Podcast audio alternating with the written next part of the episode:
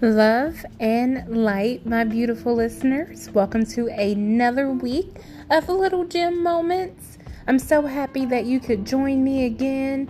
Um, we're sticking with being motivated, uh, getting ourselves right, being in the right mindset, uh, creating a great atmosphere.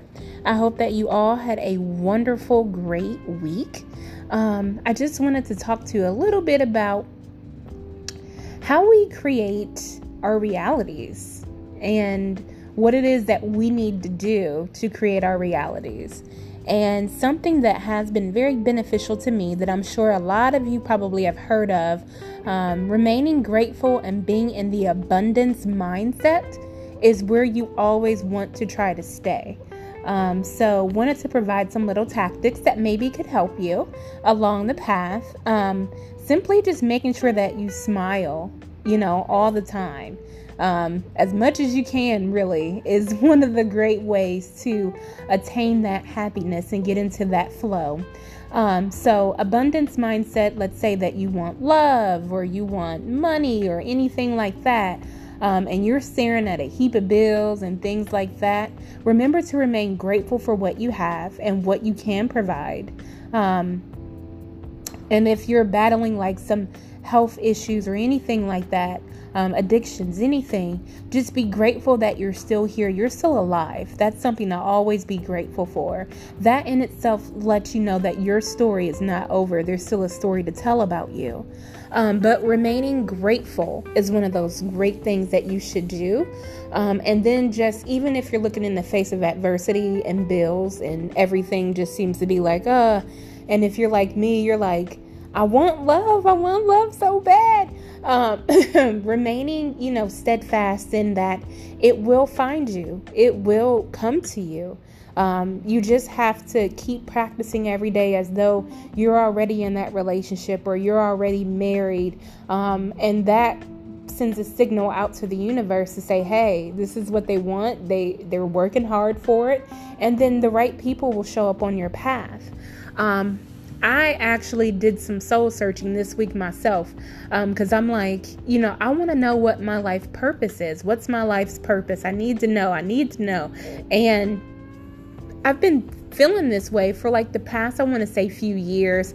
And I've talked to various people and I've gotten their answers, and I weren't, I wasn't ever satisfied with it.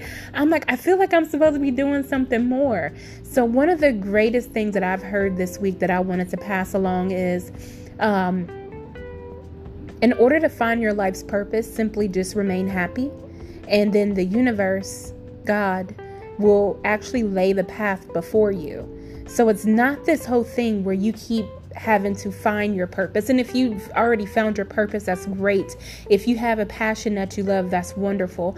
But for those that are just kind of, you know, doing what they're supposed to do, just going to work and doing the necessary steps, and you're like, I feel like there's something more that I should be doing, the only thing that you need to do at this point is always remain happy, keep your vibrations high, and then your path will unfold before you. Um, the same thing with love, just remain in love, and that's going to be practicing, as we talk about all the time, that self love. Um, so if you're single like me, practice that self love. That mate is going to find you. You're going to attract them, and they're going to be like, oh, it's going to be amazing. Um, so I'm all about waiting for that soul connection. That's something that's big for me. Um, I've never been a person to like date different people and hop in and out of relationships.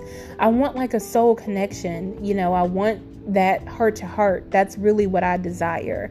Um, all the other stuff, you know, can be worked on, you know, um, but having that soul connection is something that is very beneficial for me, and that's what I, I pray for, um, and that's what I I, I want to put out into the universe. So remember, above all, just remain grateful.